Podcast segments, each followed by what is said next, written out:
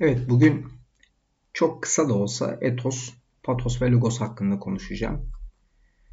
Etos çok geniş bir kavram. Etika ismini oradan alıyor. Eto fiilinden geliyor. E, çoğul olarak ete, e, davranış, e, edep, adap, e, sıfat olarak etikos, yüksek ahlak örneği olarak anılır. Etik kelimesinin kökenidir dediğim gibi. Grekçe'de daha çok huy alışkanlık ya da tutum olarak kullanılıyor. Etika yani ahlak üzerine demek aslında Spinoza'nın eserini hemen hatırlayalım. Tekne e, hüner, istidat ya da kabiliyet demek. Herakleitos bir insanın etosu onun dayimonudur der. Yani insanın ahlakı onun tanrısıdır demek istiyor. Hakikaten de bu e, Kur'an'da ya da diğer kutsal e, metinlerde de e, buna benzer ifadelerin olduğunu görürsünüz. Yani sen yüksek bir ahlak üzerindesin derken de aslında bunu çağrıştırıyor. Burada Herakleitos'u ahlakı izah ederken yüksek bir uluhiyetten bahsettiğini söyledim. Ve bunu yani bu manayı yüklemek durumundayız. Etos bir milleti millet yapan değerleri de içerir. Milletler her zaman kendisine bir başlangıç, yüksek değerlerle örülü epik öğeler ararlar. Onların genesislerini besleyen temel atmosfer de etostur.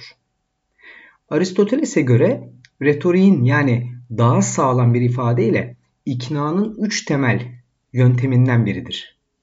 Yani nedir bunlar? Etos, patos ve logostur etik, empati ve mantık da retoriğin üç temel kuvveti oluyor. Retorik yani konuşma.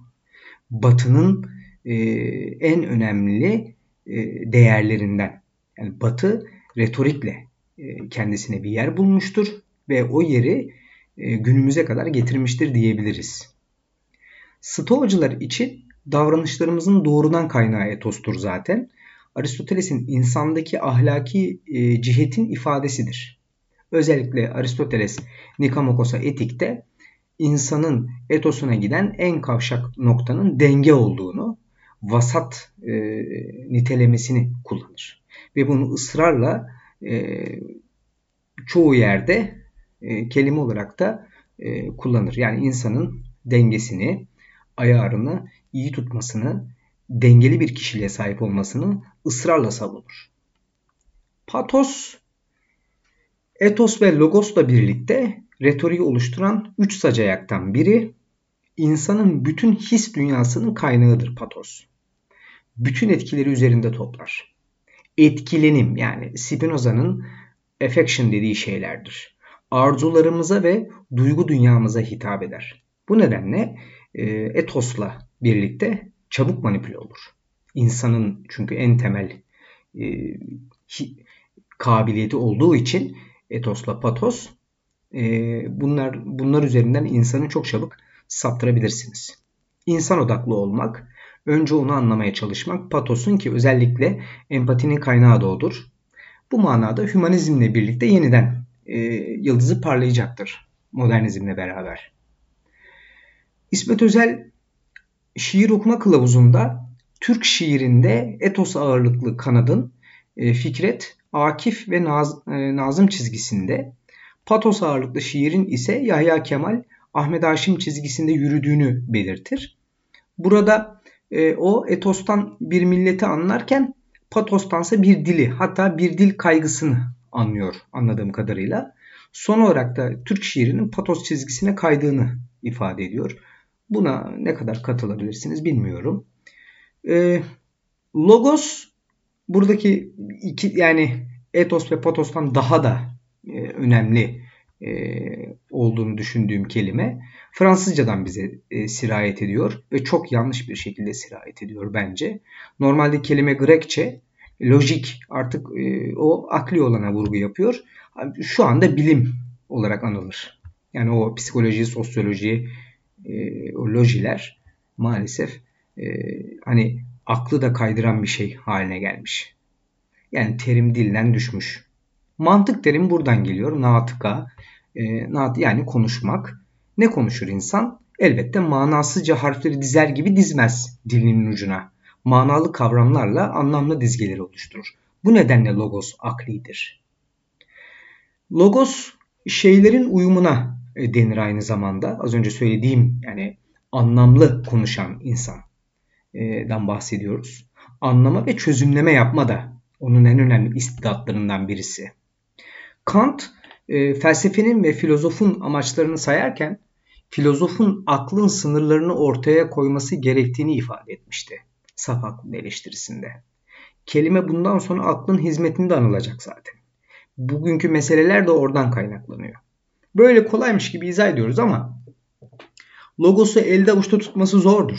Bütünü oluşturan söz, sözün tamamı, oran, ratyo, düşünce, anlam ve akıl hep logosa atıf yapar. Hatta bizzat kendisidir onun. Ee, Ahmet Cevizci'de görmüştüm. Felsefenin e, mitostan logosa geçmeye başladığını söylüyor. Bu tipik bir Hegelci bakış aslında. Hegel'e yani rasyonel düşünceye doğru e, bir kayıştır. E, bilimin her türlü disiplinin dayanak noktası logos olur. Özellikle 19. E, yüzyılın ikinci yarısından itibaren disiplinlerin çoğunun sonuna gelir. Az önce sözümün başında söylemiştim. Bilimin bizzat kendisi olur. Artık nedir? Test edilebilir, tecrübe edilebilir bir şeydir e, loji, logos. Dünyada olup biten her şey logosla anlaşılmaya çalışılacaktır. Modernizm, absürdizmi ve can sıkıntısının kaynağı da bu sınırlamadır zaten. Logos patosun karşıtıdır. Akla uygun, az önce belirttiğimiz üzere söz, bilgi, bilim vesaire yani legein. Legein söylemek zaten. Neden böyle olduğunu da mana açısından değerlendirmek gerektiğini ifade ettim. Zira bizler hayvan değiliz. Bu yüzden legein denilen şey manalı olmalı. Herakleitos logosu doğanın yasası altında değerlendirir. Bu uyumla alakalıdır. O uyum neydi? Onda e, değişimdi. Değişim kaosa karşılık gelir. Platon'un e, yani değişimi duyduğu anda nasıl sinirlendiğini bir düşünün. Bu kadar stabilden ve standarttan yana olan birisi için değişim intihar olacak tabi. Ee, Anaxagoras'ın baş kavramı mesela nous var. Yani o nous anlaktır, zekadır. Logos'tan farklı bir şey. Nous evrenden önce de var ve evrene dışarıdan geliyor. Logos ise evrenin içinde ona mündemiçtir. Ee, ona içkindir diyebiliriz. Bahsettiğimiz e, logos gerek patostan gerekse etostan çok daha karmaşık ve zengin. Yani sözü çok uzatmış olacağız. Mesela Yuhanna İncil'in e, başlangıç bölümünde önce söz vardı, önce logos vardı. Söz Tanrı ile birlikteydi ve söz Tanrı Tanrı'nın bizzat kendisiydi diye yazıyor. İsa Tanrı'nın sözüdür mesela. Ee, son söz olarak ne diyebiliriz? Ne olursa olsun ifadeye gelme ile ifade edilenin bağını unutmadan düşmek, bizzat bu kelimeyi kullanıyorum, düşmek, düşünmek ve söylemek gerekir.